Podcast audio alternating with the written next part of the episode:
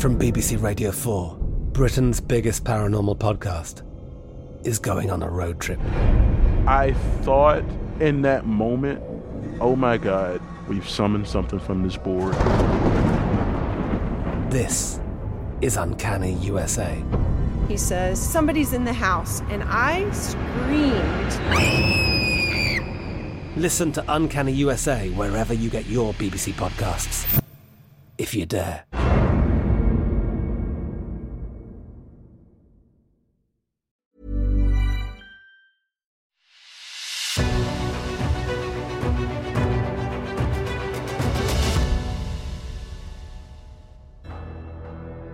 It's The Ancients on History Hit. I'm Tristan Hughes, your host, and in today's podcast, where we are talking all about cannibalism. Cannibalism in prehistoric societies. So, we're going to be covering thousands of years, over a million years, in fact. We're going to be covering case studies varying from one and a half million years ago, roughly that time, to 600,000 years ago, deep in the Paleolithic, to more recent times, to the Mesolithic, to the Neolithic, and ultimately to the Bronze Age we're going to be covering various case studies, potential evidence of cannibalism among certain prehistoric societies.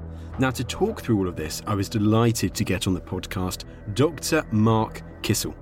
He's an assistant professor at Appalachian State University in North Carolina. He works closely with Dr. Nam Kim. Nam, who's been on the podcast a few times recently. You might remember our podcasts on the origins of civilization or the origins of warfare. Now, Marc and Nam, they work closely, particularly on the origins of warfare, on the emergence of warfare, and Marc has a particular interest in these cases of early potential cannibalism. Now, Marc, he also featured in a new history hit documentary, also called The Origins of Warfare. We had to get him on the podcast to talk about this extraordinary topic. It was great to finally chat to him. We had a lot of fun. So, without further ado, to talk all about cannibalism in prehistoric societies, Here's Marc.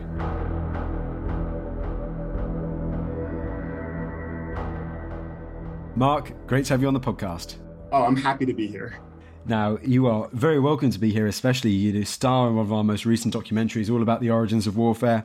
You're a good friend of the Ancients veteran that is Nam Kim and his Origins of Warfare, Origins of Civilization, and the like. And today we're talking about another huge topic cannibalism in prehistoric societies. I mean, Marc, this is a topic that fascinates both the public and scientists alike, doesn't it? It does. And I don't really know why. We're sort of, we are drawn to the macabre. I have a 10 year old and she loves gross stuff and reading these horror stuff. And she's never really been into what I do, except for this morning when I told her I was talking about cannibalism and she got really excited. So there is maybe this sort of cultural trope that cannibalism, warfare is interesting. And sometimes probably because it seems like to us deviant behavior.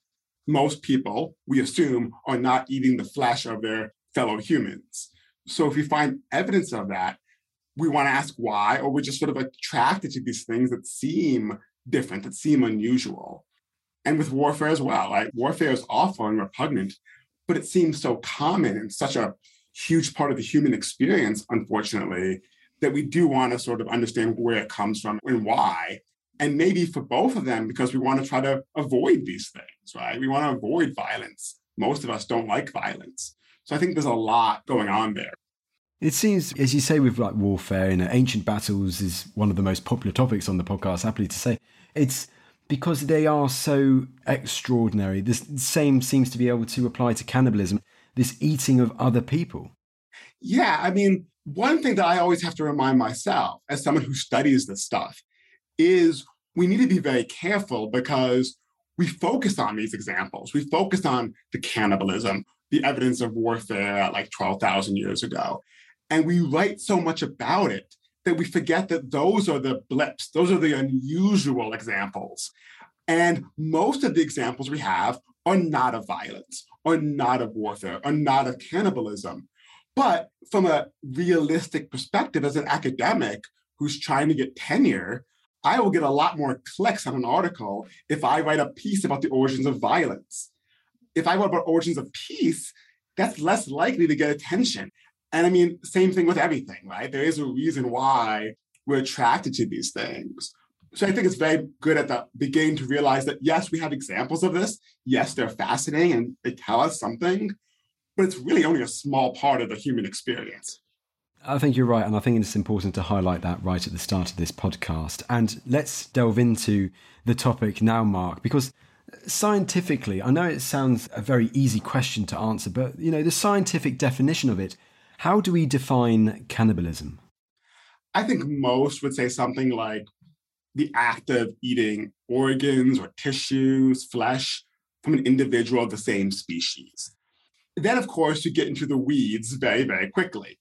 As a biological anthropologist, someone who studies human origins, defining species is a whole other problem. And then, of course, there's the reasons why cannibalism happened. But yeah, very generally, it's sort of eating the flesh of an individual from the same species. And if we delve into it even more, because there seem to be these different types of cannibalism, and in particular, there seem to be two main general categories, can we say? Yes. So, again, reasonable people disagree, but for the most part, anthropologists studying human cannibalism often describe between cannibalism that's happening within the group, so eating people that you know, which we sometimes call endo cannibalism, so ENDO cannibalism. And then this cannibalism where you're eating folks outside of your group. And for that, we talk about exo cannibalism. And sort of there's different meanings associated with the different types of cannibalism. And then the question becomes for archaeology is can we ever distinguish the two? And in regards to like when you're trying to distinguish the two, and we'll go into those examples in a minute, I appreciate case study seems the best way forwards for tackling that. But within these two categories, are there also various types of cannibalism within them, shall we say? Yes. In terms of endo cannibalism, so eating somebody that is in your group, the examples that I think are best known for the popular audience would be like sometimes called famine or survival cannibalism. So some examples, if people my age or a bit older, there was a movie Alive, and this was about a plane crashing in the Andes. I believe it was from Uruguay, and uh, a rugby team was part of the people who crash landed on the mountain. They were stuck there for a long time, and eventually resorted to cannibalism, to eating the people who had died in, in a plane crash. And you can read the records there, and it's disturbing. I mean, it's really upsetting because they waited a long time. They ate part of the seat cushion one guy ate a peanut for three days because no one wanted to eat the flesh of the dead. There were people they knew. The other sort of really classic example, at least for the United States, I don't know, across the pond, is the Donner Party. So the Donner Party is this example of people heading to California on the West Coast from sort of the middle part of the country. They were heading for, I think, one of the gold rushes, and everyone went one way. The Donner Party went a different way. They had read about a, a shortcut and I believe the person who wrote about the shortcut never actually took the shortcut. He said, hey, this might be a good way to go. They sadly got stuck in the valley by the Sierra Nevada mountain range and were there for over the winter, you know, in the 1890s perhaps. So they're stuck there for a while. And rumors were that they engaged in cannibalism.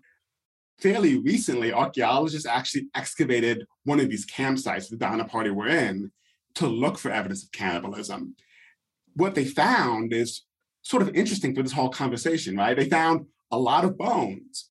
And uh, one of my colleagues, uh, Gwen Robbins Schug, looked at the bones under a microscope. If you look under bones under a microscope and you look at the sort of cell structure, you can sometimes say what kind of species vaguely it is from. And none of them were human, but they were all crushed up. So the argument was they were really getting every little bit of things they can get from the bones. That, of course, doesn't prove there was no cannibalism because there were multiple sites. Maybe they treated the bones differently. We don't know. But yeah, I think the endo cannibalism certainly is mostly the sort of survival cannibalism. The other sort of major example of endo cannibalism, which we can talk about later, would be maybe ritual or mortuary, which can be both endo and exo, though. But basically, it's sort of a cannibalism where after somebody dies, under some sort of ritual significance, you eat part of the flesh. It could be eating the flesh of your enemies as an insult, or eating the flesh of your loved ones as a way to sort of deal with the grief. And in regards to exocannibalism, what are the main types under that one? again, it's tricky, right? Sometimes mortuary cannibalism could be eating the dead of your enemies, or people you don't know. Sometimes it would be sort of the unfortunate title of gastronomic cannibalism, right? Which is like maybe you like that taste of flesh of your fellow species. That again is going to be really hard to see in the past. And then this would be sort of hard to categorize. Maybe you would call it hostility or hostile, you know, sort of eating in terms of warfare. So a lot of the examples we have, and I'm not as familiar with this stuff, but certainly examples of warfare where you eat the, the people you killed. And in regards to that, when you're looking at, say, yourself or your colleagues, you're looking at these remains from prehistory, and there's a possibility that there might be cannibalism there. I mean, what taphonomic signs are you looking for when trying to detect cannibalism? so, this is the $64 million question, right? This is the problem we have. So, we can study sort of the surface modifications of bones. And studying what happens to an animal's bones or a human's bones from when they die to when they're studied is called taphonomy. And a lot of work has been done on this, right? Can you tell, for example, a mark that was left on a bone because an animal gnawed at it versus one left by a stone tool? Or can you tell an animal tooth mark from a human tooth mark? And the answer is yeah, but you have to be really, really careful. It's not easy to do. You have to spend a lot of time sitting with sort of other examples and trying to sort of distinguish the two because on the surface, so to speak, they do look very similar. So basically, yes, I mean, the way scientists have done this is done studies, right? Leave bones out, have animals gnaw at them, and sort of build up essentially a database. I'll tell the listeners if you're ever looking for a really good book to read, a man named Tim White in the 90s wrote a book called Cannibalism at Mancos Canyon. And it's sort of one of sort of the quintessential books has really good sort of pictures to distinguish the two. So we have these data. So another good point about the book is if you're traveling and you want to make sure people stay six feet away from you, it's a good book to bring with you because no one's going to sit next to you. They have a book called Human Cannibalism, you know. So it's a really fascinating example. So we do have examples of this. The problem is that not everyone agrees on how to interpret these remarks, right? I mean, these surface modifications. So a lot of the internal debate is, well, at this site, people report, oh, there's human tooth marks on a human foot. But you know, people can disagree about that, and that's where it becomes very difficult for experts to really know what is going on here.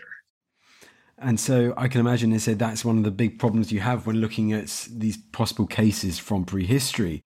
I mean, if we therefore look at some of these case studies now, and I know a few of these are in your book, which you co authored with Nam. But first off, actually, maybe not a case study as such, if we go really far back into prehistory, and that's cannibalism in the animal world and cannibalism among primates, because humans aren't the only species that engaged in cannibalism, are they? No, they're not. And this is kind of surprising when I first started looking into it. Cannibalism is actually a fairly rare event in the primate world, which is to me surprising because primatologists have watched monkeys and apes and prosimians for generations. We know a lot about them. And I think people would publish about it. So it's rare enough that it does get attention. So it's not seen in that many monkeys. I think uh, I've seen in baboons, I've seen in some marmosets, which is a small primate that lives in Brazil. It's been seen in the great apes, in chimpanzees, and maybe once or twice in orangutans, but it's fairly rare. And when it does happen, oftentimes it will be an adult eating a young baby very often they're not related. There's examples I just remember reading recently of uh, two orangutan mothers eating the babies after they died, which again, like the reaction is why would they do that? In this example, if I recall correctly, it was suggested that it wasn't because they wanted to, it was essentially it was because of environmental stressors. There's a lot of um, tourism and they're being restricted, so all this stuff's happening. The point here is that we are not going to really know why they're doing this, right? It seems kind of rare, which might give us a clue that it's not a very common thing for primates to do this. Maybe we do have an innate tendency to not want to eat a fellow species. The sort of the, the gist is it happens, doesn't seem very common. And when it does, it's often, you know, by unrelated individuals. And sometimes it would coincide with what we call infanticide. So occasionally a chimpanzee will kill a baby if they're unrelated, for reasons of sort of he kills the baby, then the mother will go back into estrus and might mate with him, which is a whole nother debate. But yeah, it's it's not as common as I would expect it to be. That is very interesting. It's important to mention that case before we delve into the case studies of, of humans themselves. And let's therefore move away from primates now, but let's stay deep in prehistory. Because I've got a case of a, a certain type of, of Homo, uh, it might not be Homo, please correct me if I'm wrong, Marc, from South Africa. And this seems to be one of the, the oldest dating ones that I know you and your co worker Nam mention in your book. And this is the site of, and correct me if I've said this wrong as well, Sterkfontein. What is this place? So Sterkfontein is a South African cave site.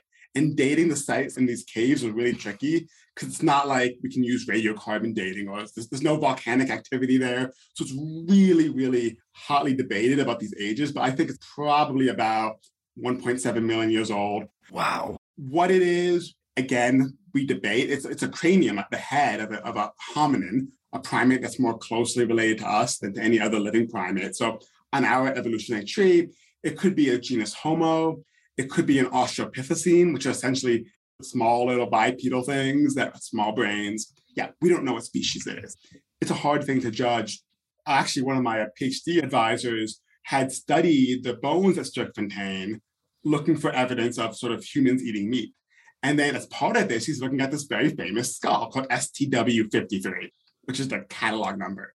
And many people have looked at this thing, but he's just randomly looking at it because he was looking for evidence of meat eating.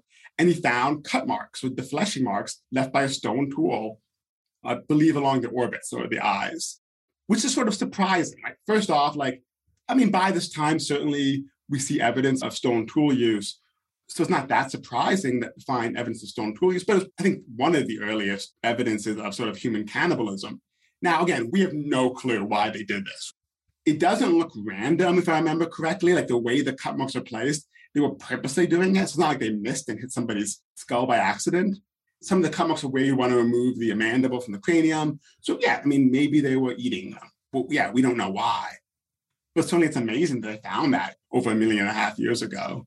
I mean, absolutely, Marc. How far back it stretches in time is absolutely staggering. I mean, is it is it good to stress here? Something to stress is that how difficult it is for cases this far back, the ambiguity around them when you're thinking, you know, could this be cannibalism or could it not be? Just because you don't have the context, as it were.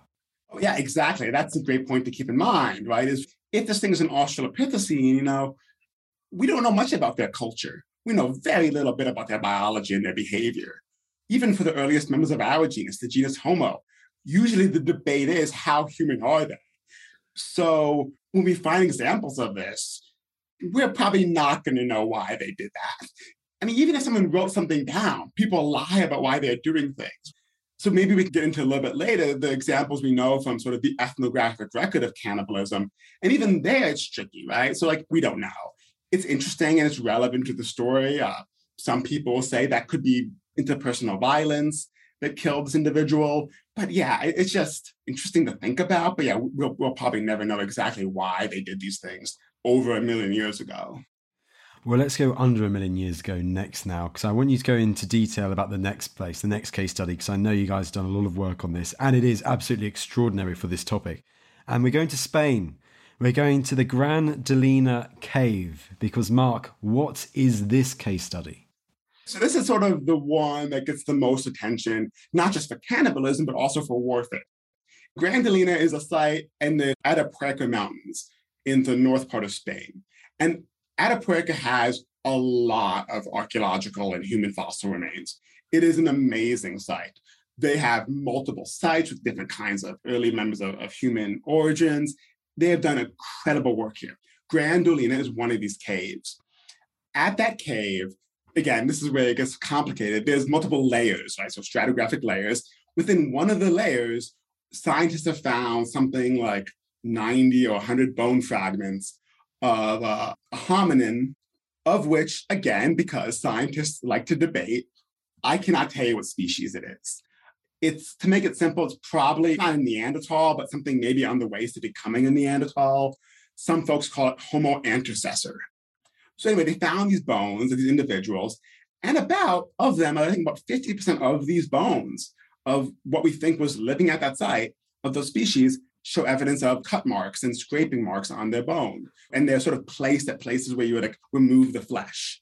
So again, pretty good example of what we would think would be human cannibalism. I believe they even can argue that there's tooth marks left by humans gnawing at the bones. Again, given what we talked about before, some folks disagree, but I think most experts would say this is a sign of people were cannibalizing the remains of their fellow species. You can then, of course, ask why were they doing this? And that's where it gets really interesting, I think, from my perspective, because we know so much about this site. It's such a prominent site. People have been working there for a long time, and my colleagues have a lot of data. So, for example, it seems unlikely that this would be what we call survival cannibalism, because it doesn't seem like a one off thing. It happened a couple of times. It looks like it was not a one off event. So we think maybe it's not, they have nothing else to eat. So it's not like a time of food stress, in other words. It's also sort of interesting that the individuals they do find with the cut marks tend to be on the younger individuals. And some scholars have said, well, that's kind of what we see when we see chimpanzees attacking other chimps that are not in their group, is they'll attack the ones they know they can kill, right? They're not going to go for the alpha male. That's not a good idea. So some scholars have multiple lines of evidence saying, hey, maybe this is eating people outside of your group, right? This exocannibalism. Maybe they were purposely going for the individuals they could kill. If that's the case, you know, some scholars then go another step and say, well, if you are purposely attacking other people, isn't that warfare? Now, again, that's a lot of ifs and a lot of sort of good, but sort of, you know, chaining together different lines of evidence. But I think because of that, it's sort of, there's been a lot of debate about it because people could say, well, is that really warfare? Is that really cannibalism? Do we really know they were eating people that weren't them in their group? Yet we don't.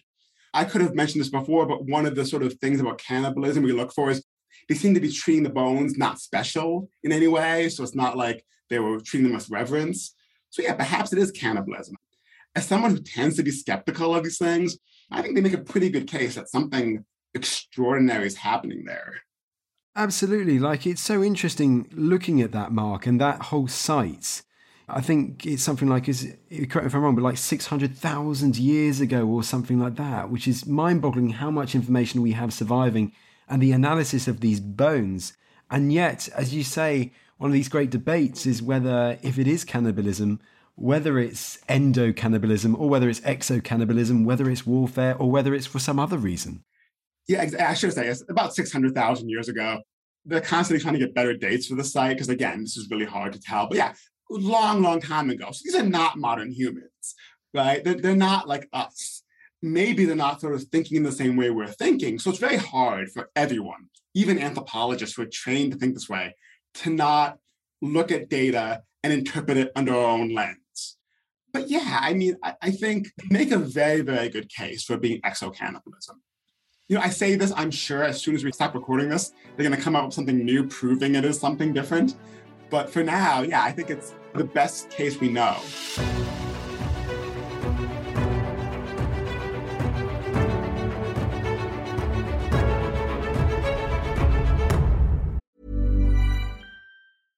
Cool fact a crocodile can't stick out its tongue. Also, you can get health insurance for a month or just under a year in some states. United Healthcare short term insurance plans, underwritten by Golden Rule Insurance Company, offer flexible, budget friendly coverage for you. Learn more at uh1.com.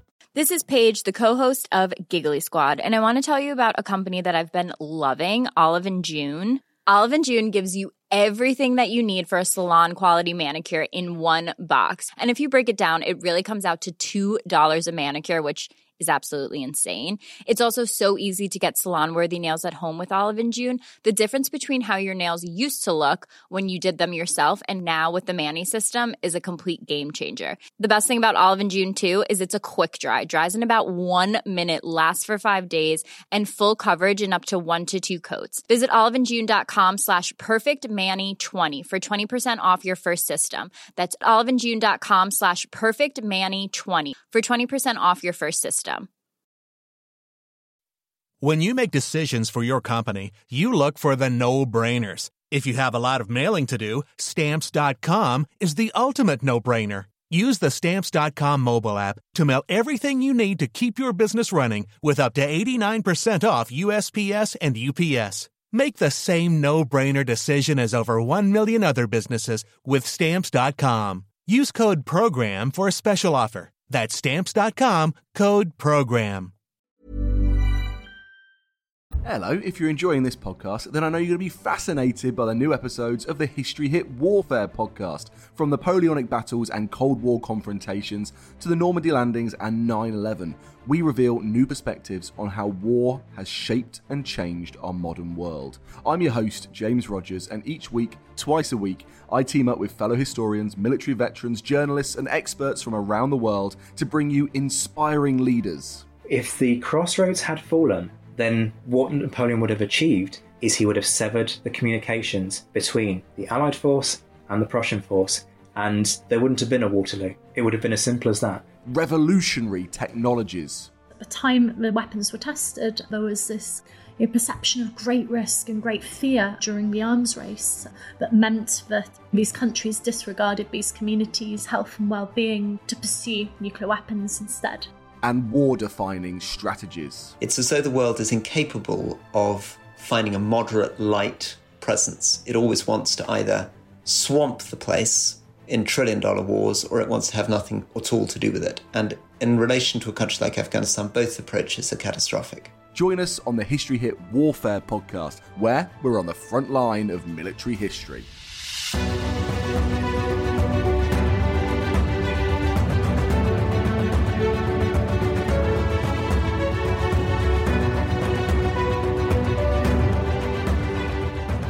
Let's go on to the next case study on my list, and this is one that seems quite close to the Grandolina, the cave, in terms of time scale, and this is the Bodo cranium.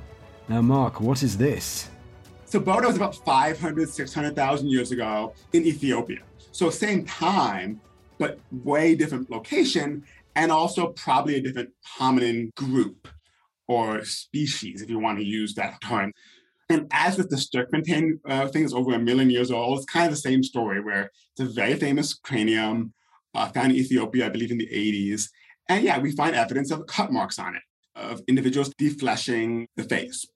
And it's the same problem as always. Yes, there's cut marks. Yes, they probably were doing it to take off the flesh. What that means, we just do not know. If it was more recent, we might at least have some way to sort of get into the is it a ritual significance? The problem here, Tristan, that I should have admitted also with the previous examples, is one of the biggest debates about these groups is how human are they? Do they even have the ability to sort of link things and ideas together in really complex ways that humans do almost innately and sort of symbolically thinking? So, with these earlier things, anyone who's going to claim that Bodo is a ritual defleshing, they're going to be hammered by colleagues who say, no, no, no, only modern humans do that. So I tend to be agnostic on the thing, but yes, there's evidence. It shows something is happening. There was a book someone claimed that Bodo was the first evidence of warfare. I mean, that you just don't know, right? How would you know why it died? Because we don't have the entire fossil, we just have the skull. Fair enough, but still, as I said, very, very interesting to mention and to highlight. And then if we move on from that to another species, uh, the Neanderthals, because Marc, I mean, I, I don't know if it's justified or not, but Neanderthals, they seem to have become regularly associated, shall we say, with cannibalism. They have, and Neanderthals get kind of a bum rap, I think. It's changed in the last 10 or so years. There's been more of a pushback. But for a long time, Neanderthals were the classic other of human evolution, right? We sort of saw Neanderthals as not us they were seen as sort of like uh, archaic form that went extinct, and modern humans either outcompeted them or killed them off or whatever. We now know that's not the case. Every human on the planet seems like they have a little bit of Neanderthal DNA in them. So there's evidence of gene flow. The point being that I think the cannibalism angle for a long time was a way to make them seem even more other, because classically, cannibalism is the thing you accuse the other group of doing. Early anthropologists would talk about how oh, this group says the group down the hill or over the valley or the cannibals, because it's a way of dehumanizing people in many cultures, at least. So yeah, Neanderthals have been associated, and in some sense, yes, for good reason. We find a lot, not Again, it's hard to say a lot because I tried to count the percentage and there's no way to do it because the record isn't there. But we find examples. I, probably the best known site is uh, Krapina, a cave site in Croatia about 130,000 years ago, the site dates to. And it's really good example for somebody who's interested in sort of the sociology of science, because it's been studied for over 100 years, essentially. And the story of how you look at these fossils has changed.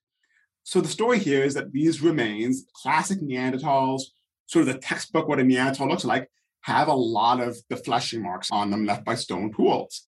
Early scholars said, hey, this is cannibalism. And it's sort of aggressive, maybe survival cannibalism, maybe uh, violent cannibalism, but it's cannibalism. And then people began to say, well, wait a second, is it really what we think it is? So a woman named Mary Russell, who was a, a Michigan PhD student, and now she actually writes really great science fiction novels. So I recommend you read her books.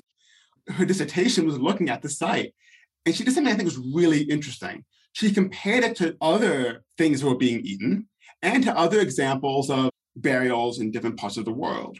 And her argument was they were not treating the Neanderthals the way they might treat deer remains. They were treating them in ways we see that individuals who have these ritual burial practices. It's called secondary burial. Somebody dies, you do ritual, you bring them back somewhere else, and you bury them again.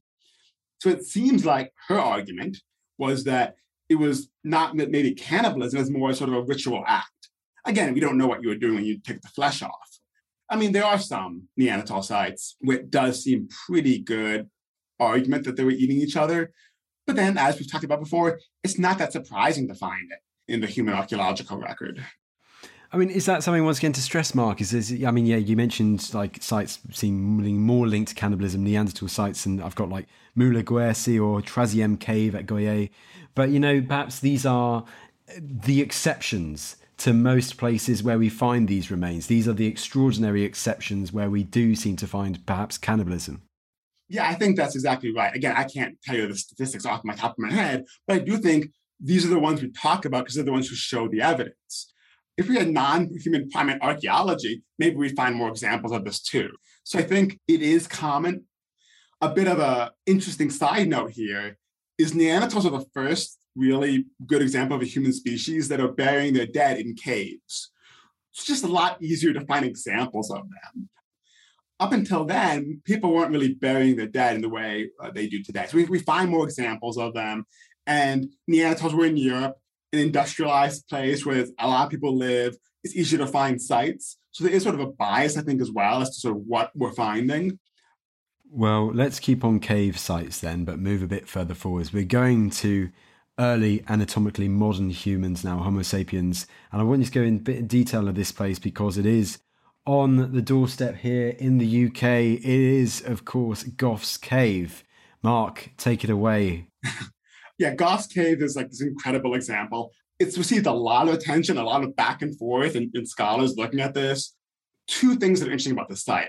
One is the one that I think has gotten the most attention is the skull cups. So they're essentially taking the top of the head of someone who's dead, turning it over, kind of fixing it, making it into a bowl to drink water out of, something like this. And Gough's Cave has one of the, I think, the oldest human skull cup ever found, and about 15,000 years ago. So it's really sort of shocking. And they've done work on like the process of making this cup. It's not just like ritually processing, it's then using it for something. It also got a lot of attention fairly recently. There is um, a radius, so a lower arm bone from there, from a human, a modern human, right, that shows not just cut marks and tooth marks, so not just indicators of cannibalism, but there's like kind of this weird zigzag incision. And if you type in Gough's cave into Google or something, you, you'll, you'll probably be able to find this image of this sort of zigzag motif. So what they argued is this is very similar to things we found in other sites of sort of design that's on engraved artifacts. So maybe then this is actually part of their cannibalistic practices, right? Is engraving this. As we get more recent in time, we have more better evidence, right? This could be part of this ritualistic behavior because we don't really see that in the past. To be clear, right, as you get more recent in time, you have more stuff because there's not just more people, but there's better preservation. So that there is a bias there. But yeah, I mean, I think Gough's Cave is probably the best example of when you can sort of really see this ritualistic behavior. They're not just eating each other, but they're doing stuff with them. And again, as to why they're doing it, that might be uh, harder to ascertain. Yes, I mean, it is very interesting, Marc. I do, of course, want to get the best out of you in this interview. So, of course, I know you are a paleoanthropologist at heart. So, let's focus then on more of these case studies from the Paleolithic and, and that area in prehistory. Are there any other case studies that might be to do with cannibalism from this time period that are of particular interest to you that you'd love to highlight? Honestly, you kind of hit the main ones.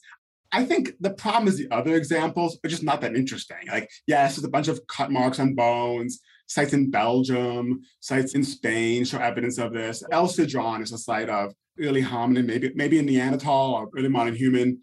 We, see cannibalism. El Sidrón is sort of maybe survival cannibalism because there's not many of them. But as someone who's not an expert in it, but yeah, as you get into the more recent past, the Neolithic, early farming, then we find a lot more examples of the stuff just because there's more samples. All right, buddy, then let's delve into the Neolithic. Let's talk about some of these sites. And I've got right at the top of my list for the Neolithic the site of Herxheim. This seems pretty prevalent here. So, this I think is interesting. I kind of get jealous with the amount of data you have. So, Herxheim, I believe, is about 5,300 BC or so, maybe a little more recent than that it's what we call the linear pottery culture or the linear band ceramic. So Neolithic is uh, farming. So these people are farmers, very sort of rudimentary farming. And so they're living in sort of settlements, settle down. So again, more easy to find stuff. And at the site, scientists found these pits that have massive amounts of human bones in them. And what would really be sort of the classic example of cannibalism, right?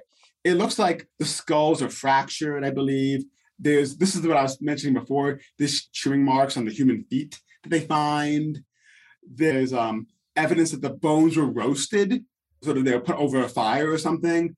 But the sort of distribution of the burn marks in the bones make it look like the meat was on the bones when they were roasting it. So like this sort of seems exactly what you would expect to see if people are actually eating each other, you know, if you will what amazed me about the site, why I think it's interesting, is it shows what we can find out.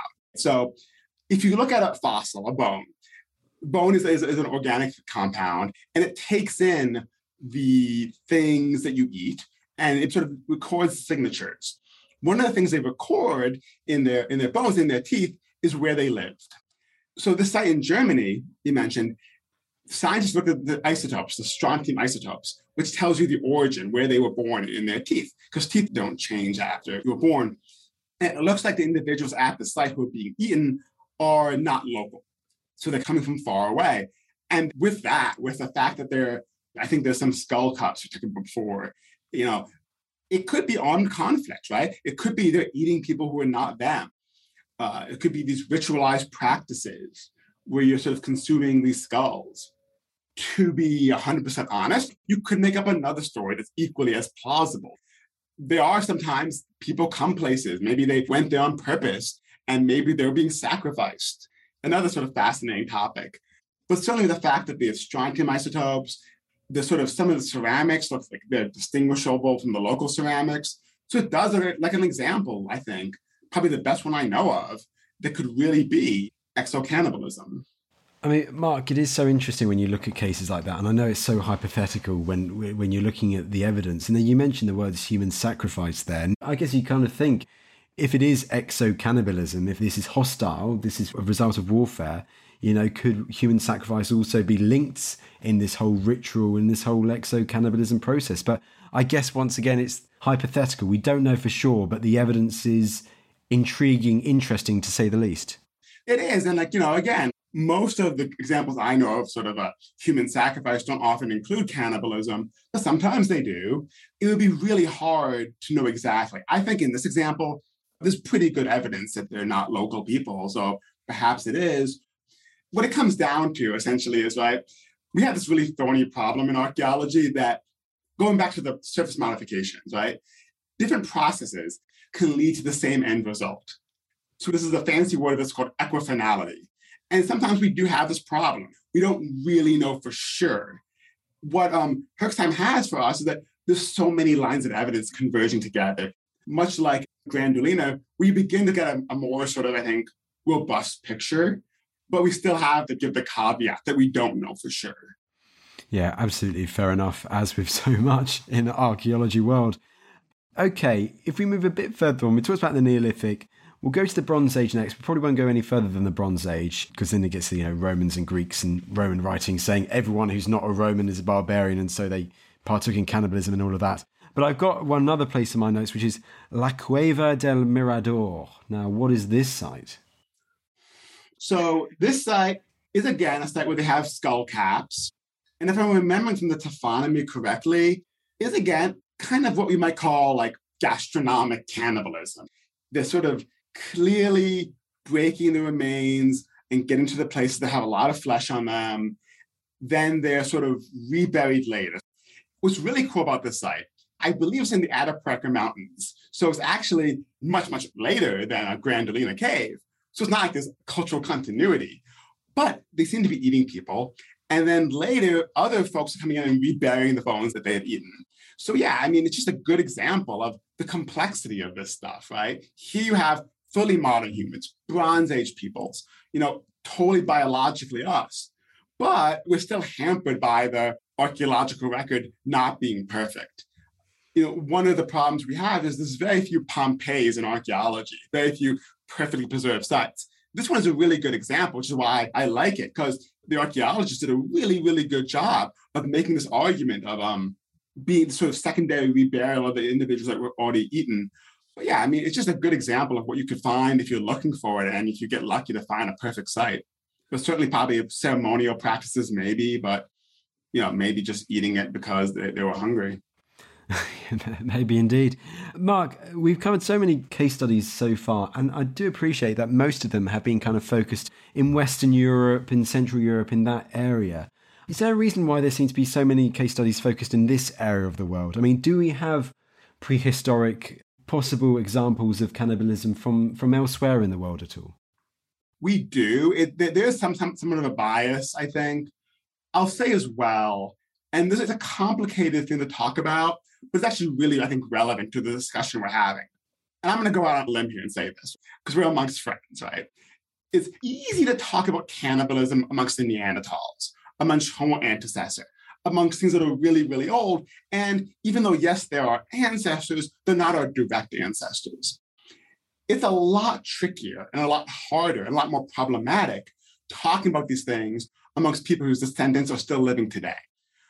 So why I'm saying this is in the United States, there's a really sort of classic example. I mentioned uh, Tim White's book about Mancos Canyon, uh, the ancestral Pueblo, or in the Southwest of the United States. And in the 70s and 80s, I think it was, some scholars started saying, well, we find evidence in this group of people cannibalizing other humans. And then modern Native people were sort of, for I think good reason, critical of sort of the interpretation that it came, especially in the popular literature, right? Because in the United States, Native Americans are sort of like right, a minoritized population. And it was being read in the popular literature saying, oh, look how unhuman like these people were. They're eating the dead.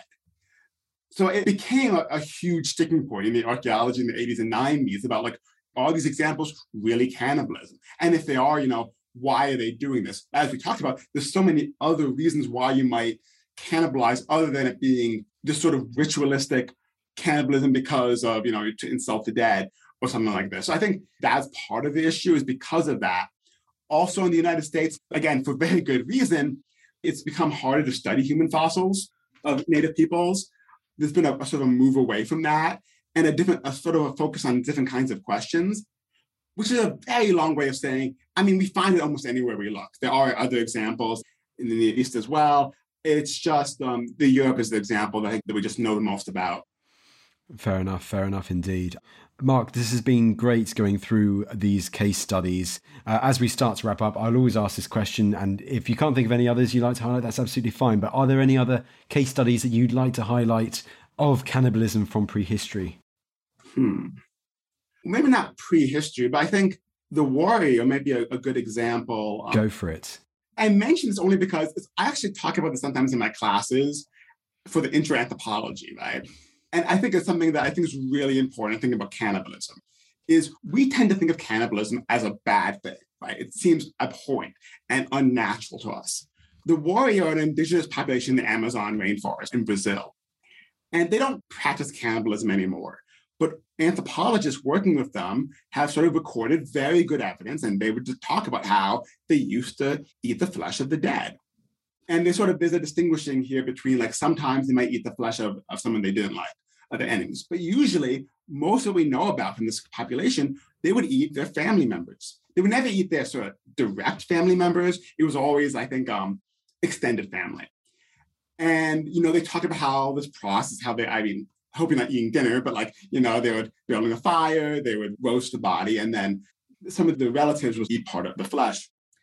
And why I mention this, why they did this is complicated and debated. It seems to be a way to deal with the grief that the family felt. But what I think is interesting is Wari, for them, that was a sign of respect. You did that to help the family grieve through this horrible process of a loved one dying. And as we all sadly know in, in COVID times, so much grief, dealing with death is really hard. This is one of the many things they did to deal with the death of a relative. It sort of helped, according to that, the way they saw it, it helped the family members go through this grieving process. And the Wari for them, now they don't do this anymore. Now they sort of bury their dead after a couple of days of mourning. And the older folks are like, well, we don't like this. This is very disrespectful to bury the dead. This is not what we should be doing. This is not how we honor our ancestors. And I give it as an example of how complicated it is to be an anthropologist, right? Because we have this thing and it's debated, basically called cultural relativism, which is really, really hard for us to come in and say something is, you can't understand the process without understanding the culture behind it. So I think it's really powerful to remember that we tend to assume that when someone dies, we're going to bury them, maybe cremate them. That's what Western culture has taught us. But we also have learned, right, that globalization and colonialism has removed a lot of other practices. And it's very, very hard for us to remember that sometimes. The quick example I'll give, just because I'm a parent of two young kids, I have to teach my kids table manners, right? Eat with a knife and fork, yeah, don't put the knife in your mouth. And I could come up with a reason why. I could say, well, maybe the knife is going to stab you if you put it in your mouth. But honestly, from what I have read about the history of table manners, which does exist because academics are weird, it's probably just a random thing. Right? It's just how they learn to do things. And we don't question that. We rarely question our own practices. So I think it's sometimes important to say, if you took a, you know, an anthropologist from Mars, it is maybe weird to bury the dead. It is an odd thing to do, but we don't think of it's odd because we rarely question our own preconceived notions. It's good to point out that fact at the end, as you say, that our mindset from which we approach this topic. Marc, also great that you got a history of table manners in there as well. I mean, I don't think I've ever heard that before on the Ancients podcast. So well done to you on that. I mean, as we wrap up, I mean, there's so many lessons to take away, so many interesting stories that we've discussed over the past 45 minutes or so. But it does seem really stressed, doesn't it? It's, you know, cannibalism in ancient societies, it is extraordinary it is difficult to see, it's difficult to distinguish. And if it did happen in some of these ancient societies from some of these case studies we've looked at, it could have happened for a variety of different reasons. Yeah, I mean, exactly. I think that I don't want the takeaway to be that we don't know, because we do know a lot about the past, right? I think it's when we get to the specifics. So, yes, my takeaway is yes, humans in the past and even today have eaten the, remains of their dead. Sometimes they've done it because they're in situations that no human would ever want to be put in and they have no choice. Sometimes they do it because maybe they're like criminals, right? Criminals have done this, serial killers do it. Uh, very rarely, but that tends to be something that we're fascinated by. Sometimes they do it for acts out of love, out of ritual, out of respect. And I think what we need to remember is that it's very tricky to get outside of our own viewpoint. So if you want to look at Gran Dolina Cave, what is that? You know, being the anthropologist in the room makes us say, well, wait a second. Yes, they're eating the, the dead. Maybe they're not local folks. You know, we don't know. But to get to the whys and the wherefores is really, really tricky. Even anthropologists today talking to living peoples have a very hard time figuring out why people do things, right? Because we don't know why we do things. We don't know, you know, in the United States why everyone has to mow their lawn, which is a stupid thing to do, but why we are forced to do this, right? So we, we don't really ask why we do things. And I think with cannibalism, it's just a good example of this. But when we begin to question it, oh, well, maybe it's not as abhorrent or aberrant as we're sort of accustomed to thinking. Marc, this has been an absolutely awesome chat. Last but certainly not least, you and Nam, uh, Ancients veteran Nam, you have written a book all about, well, partly about this topic and also mainly to do with warfare, which is called Emergent Warfare and the Evolutionary Past. Brilliant. Well, Marc, pleasure to have you on the podcast, and you've also been on History Hit in the new documentary, The Origins of Warfare. Thank you so much for taking the time to come on the show today. Oh, it's a pleasure. If any of you listeners have a question, you can find me online. I'm happy to chat via Twitter or whatever. Brilliant. We'll put your Twitter handle in the description below. Sure. Thanks.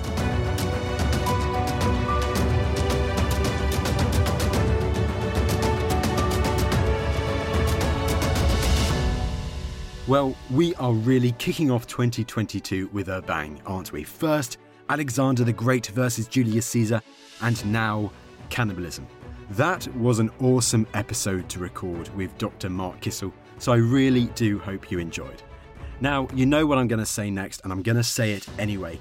If you want more Ancients content, if you have an insatiable appetite for all things ancient history, if ancient history is literally erupting from your body, like Vesuvius, like Alien. You just can't get enough of it. You know, that feeling, it's euphoric. If you're at that stage, then you've passed the test. Then you can subscribe to our Ancients newsletter via the link in the description below. Now, I've either just come across as a complete madman or someone who absolutely loves their job. So I'll leave you to ponder over the next few days which of those things I am.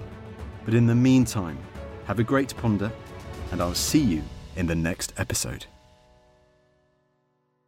Thank you for listening to this episode of The Ancients. Please follow this show wherever you get your podcasts. It really helps us, and you'll be doing us a big favour.